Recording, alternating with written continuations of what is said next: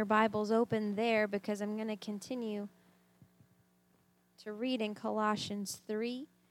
But to start, if we could go to Colossians 3:14.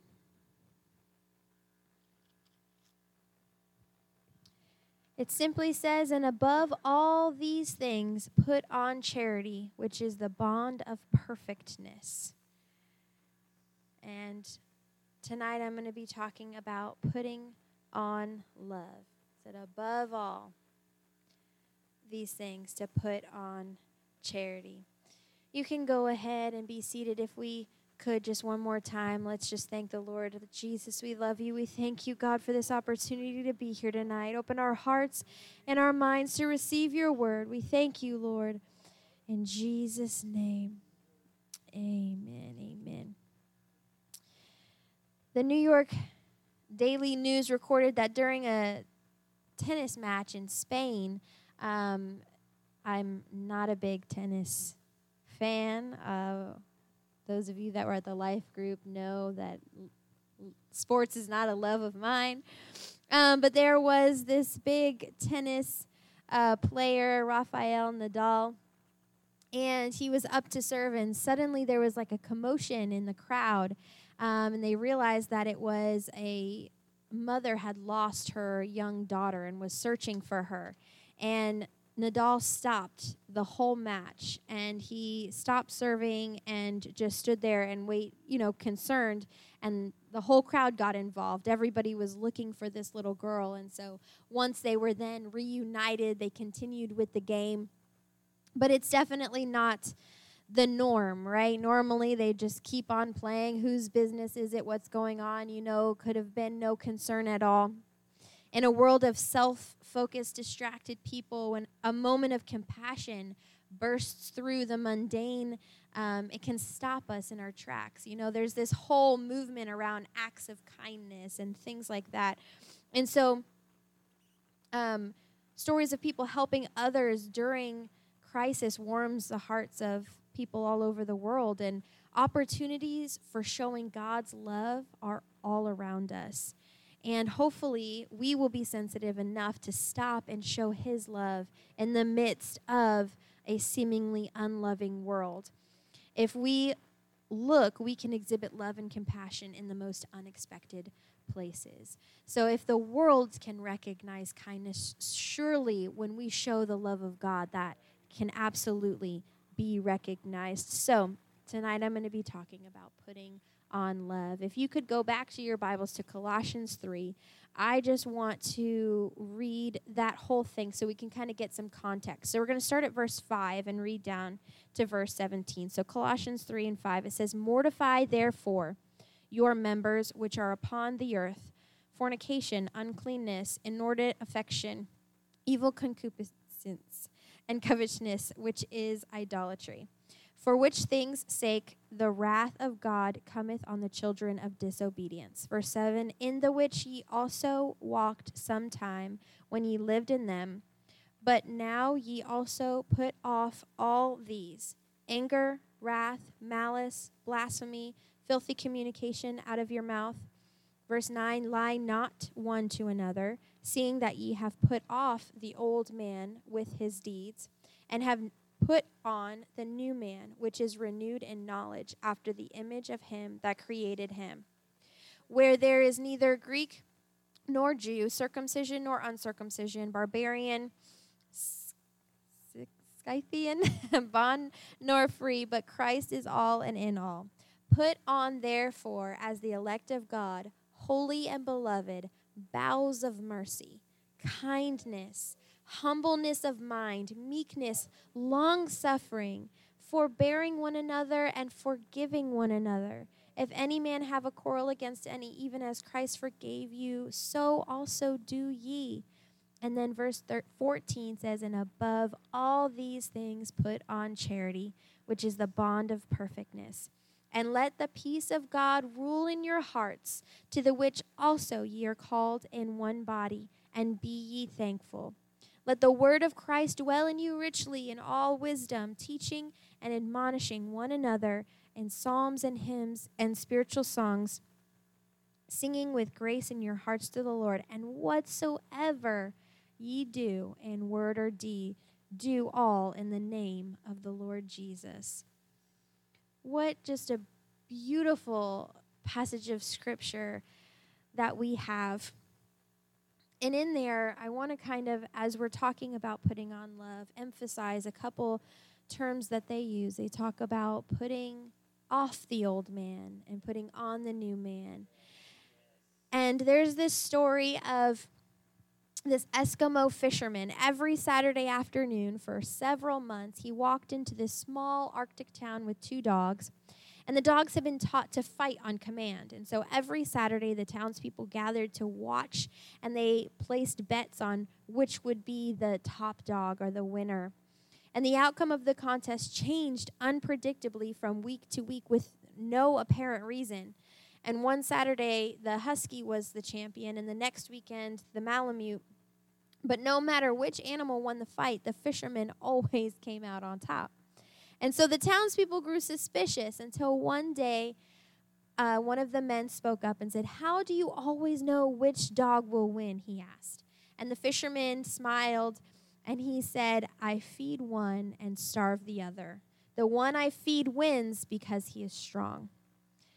Like a man choosing which dog to feed, we as Christians must choose which nature that we are going to nurture the carnal nature or the inner spirit. And the one that we feed is the one that will grow. The one will subdue the other. The one that we feed will win out in the end. We as Christians can't expect to feed our carnal nature and expect to overcome temptation. We can't feed into the old man, but expect to just be a new person, a new creation in Christ. The one that we feed will win out in the end. And in tonight's text in, in Colossians 3, it begins with the word mortify. This word is often associated with death of the body, right? A mortician. It's talking about death. But according to Strong's Concordance, it also refers to the actual spiritual condition of unsaved men and the ideal spiritual condition of believers in regards to sin. So, in other words, once a person is saved, the spirit is alive, and the sinful nature is to be mortified or killed off from a pathology perspective, there are times to cut off parts of the body so that the rest of the body may live. It's a harsh reality, but you know, infection, gangrene, severe wounds, it's you take either the limb or the whole body, right? So, when Paul instructed us to mortify any members of our bodies that would lead us into judgment, he was telling us to discipline ourselves so that we could overcome our desire for sin. He was encouraging us to line up our behavior with God's call to holiness so that we could strengthen the spirit, the inner spirit, and live. And so, in this letter to the Colossians, Paul, earlier in, in the letter, Paul cautioned against being controlled by the commandments and doctrines of men. But then he addressed specific issues in the chapter that we read. He outlined some of those members that need to be mortified, right? That we need to cut off. He identified impure thoughts that are corrupt in themselves and often lead to sinful conduct because as believers, we are new creation in Christ. As we grow, we are to become more and more like Jesus. That is the expectation. And that means that being that means being people of integrity and making choices that agree with who we profess to be and who's God who God's word says we are to be. And as Jesus lived a life of obedient righteousness, we are called to surrender ourselves to a life of agreement with God's word so that his nature can be formed in us. His nature and his word can't be separated, so they should be united in the life of a believer. Jesus taught his followers to live beyond the constraints of a checklist, right? Pastors talked about holiness a lot. It's not just a checklist, um, because if it was, that we would always be susceptible to loopholes or exclusions or excuses, right? Our carnal nature will come up with excuses all day long. But He's taught us to live honorably by the principles of purity and holiness. That when we come to God, we begin to feed that spiritual nature. We become more like God. Continuing in this passage of Scripture, Paul's letter to the Colossians, it was written about the same time as his letter to the Ephesians, and it was even delivered through the same messenger. The letters bear similarities. For instance, in Colossians 3 and 9, Paul wrote, "Lie not one to another." And in Ephesians 4:25, he wrote, "Wherefore putting away lying, speak every man truth with his neighbor, for we are members one of another." Speaking the truth one to another not only honors God who is truth, but it honors our brothers and sisters in Christ. Lying is the result of a corrupt nature that we are called to put off. Jesus said, Ye are of uh, your father the devil, and the lusts of your father ye will do. He was a murderer from the beginning and abode not in the truth, because there is no truth in him. When he speaketh a lie, he speaketh of his own, for he is a liar and the father of it.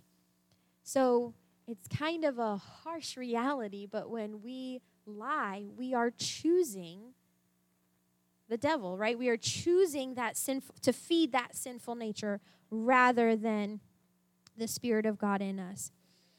And so it's saying that our language reveals our parentage, and we must speak the language of truth and not the language of the father of lies. Paul let the Colossian church members know in no uncertain terms that their identities as individuals were no longer based on ethnicity or social status. Wealth, education, religious background, it meant nothing because now they are the people of Christ.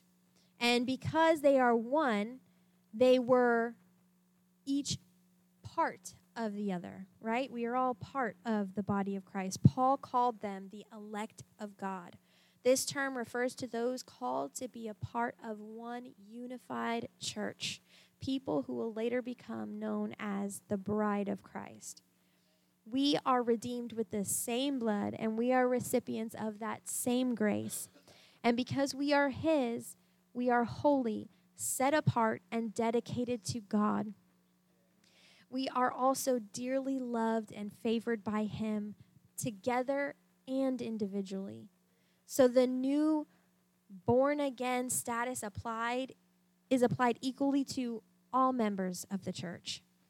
Because of that oneness in calling, value, and prominence, Paul advised the church members to put on a new man and clothe themselves with compassion kindness, humility, gentleness, and patience.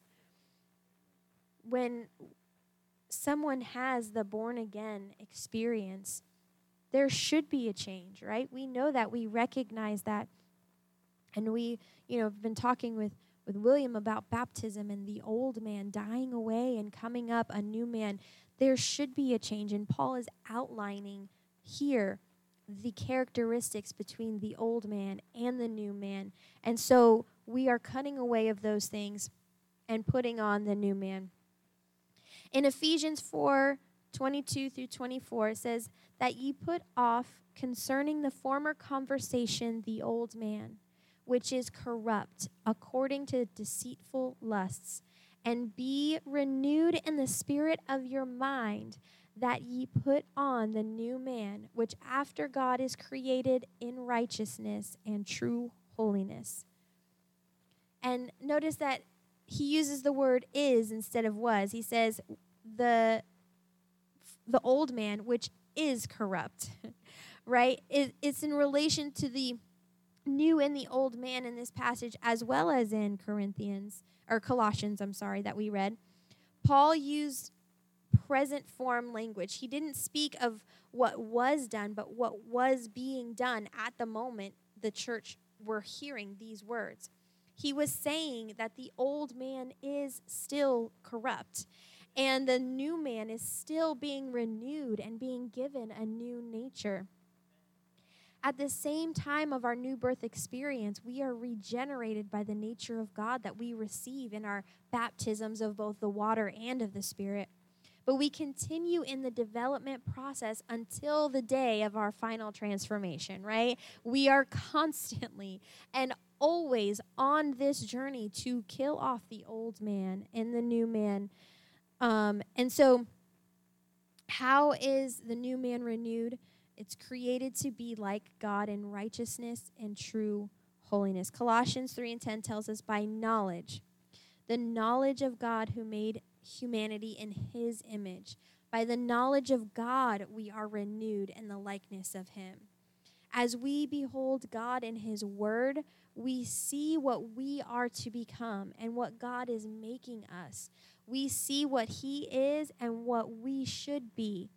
And the more we know of him and his nature, the more we should grow to be like him. This is why prayer is so important. The more time you spend with someone, the more you know them, right? The more you get to know their nature.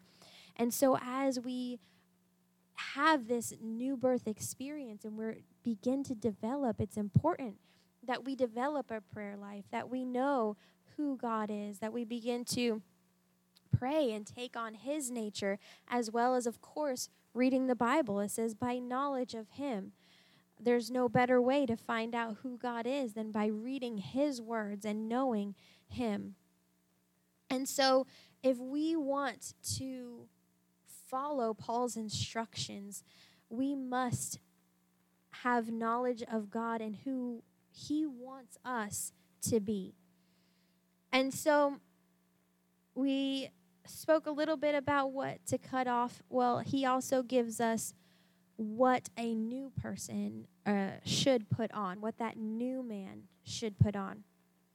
First, it says bowels of mercy. And this is another way of saying tender mercies. It speaks of having deep compassion on those who are afflicted, impoverished, or distressed.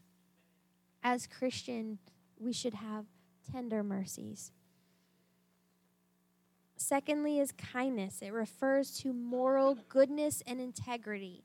It speaks of having a sweet disposition and a benevolence towards others. We know through the fruit of the spirit, you know how important this these are, kindness and we'll talk about meekness, long suffering, but the thirdly is humbleness of mind. It means humility and modesty. It speaks of having a deep sense of one's own dependence upon God. If we're going to be that new man, we have to learn to rely on God. Meekness. It's gentleness or mildness. It includes holding back from retaliating when others have provoked or injured.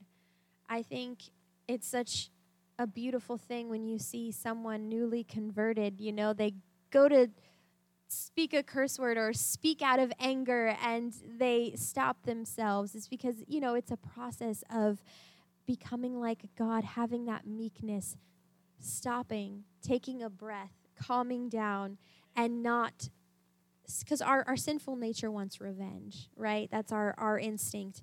And so, meekness, as we put on this new man, is so important. Fifthly, it states long suffering which means patience and endurance. It implies steadfastness and extending grace when someone has failed or disappointed. Grace is so important in the church, right? Because we are a group of people who may be very different, but we are all striving to put on that new man. And so, uh, if we have long suffering, we're going to have patience. We're going to extend grace to people. And sixth is forbearing one another. It means to be lenient and patiently bear up one another under their burdens or their present offenses. Seven is forgiving one another. It deals with granting grace for past trespasses and offenses, as well as for any fault finding or complaining. If we as Christians can put on these things, these are things that right now in our present world are not taught. They are things that are not seen. You know, of course, there are good people out there, but we have seen so much a shift in our culture where if we show these things, it will make someone stop. It will make someone notice hey, that's God in them, that's God's love in them. Because we all know that that is not our own nature, right? That is not the sinful nature, but that's God's nature. And so when we put on these things, we are becoming like Christ. And after coming to Christ, we are to stop wearing the old person, the old man, with its corrupt practices and start wearing the new. We are to reject the emotions, attitudes, and practices of the past, the things of the former life that were corrupt and based on deceit are now founded in truth, which will result in righteousness and holiness. Paul's list of virtues all reflect the character of the inner person. And it says, above all, put on love. Love is the source of every Christian virtue our love for God, His people, and all humanity. Given the importance of love, one might think that it should come first on Paul's list. But in the same way, he ordered the armor of God, which we, I don't, it's been about a month, but I taught on the armor of God last time. The same way that he said that at the end, he, he identified the shield last, but he said above all, after listing the other armor. He presented love as a covering all the other items the new man should wear. Paul referred to love as a bond. Love unites all the other virtues and makes them complete. Any spiritual gift put in operation or Christian quality expressed without love is incomplete and imperfect. We talked about the gifts of the Spirit um, and just how important love is in that process. Without love, any attempt at virtue is hypocritical at best. God's love is a thread that weaves through every aspect of his nature and which is to be present in the nature of those who are becoming more like him. One Bible commentary referred to charity as the crowning grace, covering the multitude of others' sins, and that it must overlie all the other graces. What a beautiful thing. And all of those things that were listed mercies, kindness, humbleness, meekness, long suffering, forbearing, forgiving, all of that people can tell if you're genuine or not, right? You can see right through it. But when you have love, it works its way into every aspect of all of those things, every opportunity that you have to show humility or grace to someone, if it is covered in love, people will see the new man in you, will see God in you. In Ephesians 3 17 through 19, Paul expressed his desire that believers, through their faith, would experience Jesus settling down and making permanent residence in their hearts that they should be rooted deep in love and secure on the foundation of his love. The abiding love of Christ would give people the ability to comprehend more greatly the breadth, length, height, and depth of God's love. And once they knew that better through their personal experiences with God, the love of God would fill them with all the fullness of God. Again, we see a pattern of knowing, loving, and growing. It was Paul's desire for the believers to whom he was writing this to become completely flooded and filled with God himself. Then, irony in Paul's words is that he knew God's love was too wonderful to be measured. Yet he communicated his desire that people's lives would be filled with all that God is, which is greater, higher, wider, and deeper. When that happened, their conduct and character would display God to the world, and the same is true for us today. In 1 Corinthians 16 and 14, Paul wrote that everything should be done with love. Peter also emphasized the importance of love. All things should be done with love and motivated by love.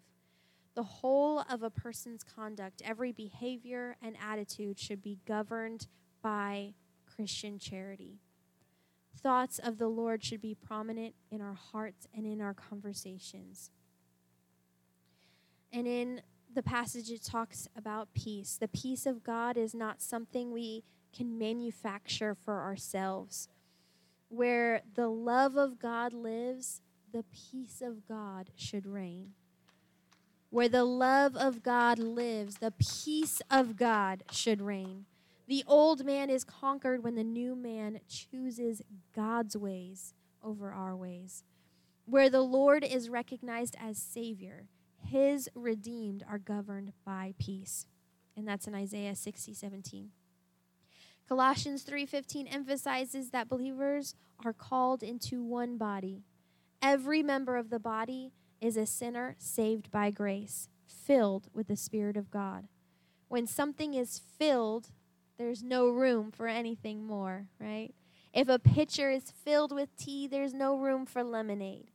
The believers filled with the love of God should allow no room for animosity among them.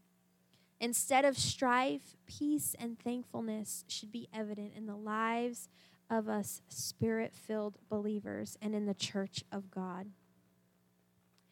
Paul concluded his teaching in this portion of Scripture saying, Let the word of Christ dwell in you richly, in all wisdom teaching and admonishing one another in psalms and hymns and spiritual songs, singing with grace in your hearts to the Lord. This verse contains the only occurrence of the phrase word of Christ in the Bible and specifically refers to the words and teachings that Jesus spoke while here on earth. It incorporates the gospel and all the doctrines Jesus taught his disciples. And that would include the whole Bible and the entirety of God's communication with humanity. The Lord's beautiful teachings should dwell richly, abundantly, and plentifully in our hearts. Paul seemed to, be saying in verse 16 that the word living in us should be so abundant it overflows and spills out in songs of praises and blesses and encourages others. Every word and action should reflect our faith and bring glory to God. And I understand that that's not an easy thing to do, right? We live in the world, but we are not of the world. But every action that we have, even when our coworkers make us angry, even when things aren't going our way, no, no matter what, right? Our actions and ev- our, our words should reflect our faith and bring glory to God. Paul wrote to the Corinthians, Whether therefore ye eat or drink or whatsoever ye do, do all in the glory of God. We are called to embrace the will of God in whatever work we do, whatever words we speak, and whatever ways we live. All is to be done in God, with God, unto God, and in the name of God. And when it is, it will be done in the strength of God according to his desires. If we could stand tonight, the Christian characteristics Paul described in Colossians can't be faked for long, especially when a person comes face to face with opposition or trials. Until the Lord returns for his bride, A believer's new man and old man dwell in the same body. The body lives on with its pull on the spirit. The spirit exerts itself to live above carnality, and all the while the soul strives to be conformed more and more to the image of God. As long as there is breath in our lungs, it is up to us to serve as our own spiritual morticians, preparing the dead for burial, those carnal thoughts and deeds severed by the sword of the Lord as we renew ourselves in the Word of God. We choose, we choose to walk after the flesh or after the Spirit. When we choose to allow the Word of God to lead us, the attributes of God's character become evident in our lives. When we put on the things that make us more like Jesus and we unite with Him and one other in loving bonds of perfection, in John 17 23, it says, I in them and thou in me, that they may be made perfect in one and that the world may know that thou hast sent me and hast loved them, and as thou hast loved me. So tonight, I just want to encourage you to show the love of God. I know that everyone here tonight has been battling that old man a long time. Maybe there are some watching online that this is all new to you. Hallelujah. But I want to encourage you to feed the inner spirit. Hallelujah. To cut off the areas in our life that would feed our sinful nature so that we can become like Christ, so that He can do a work in us, and so that others can see God through us and in us. Hallelujah. So I just want to invite you to the altar tonight. If we could just pray, maybe there's something in our life, in our hearts that we need to cut away tonight. Or maybe it's just emphasizing God's love in our everyday actions. Hallelujah.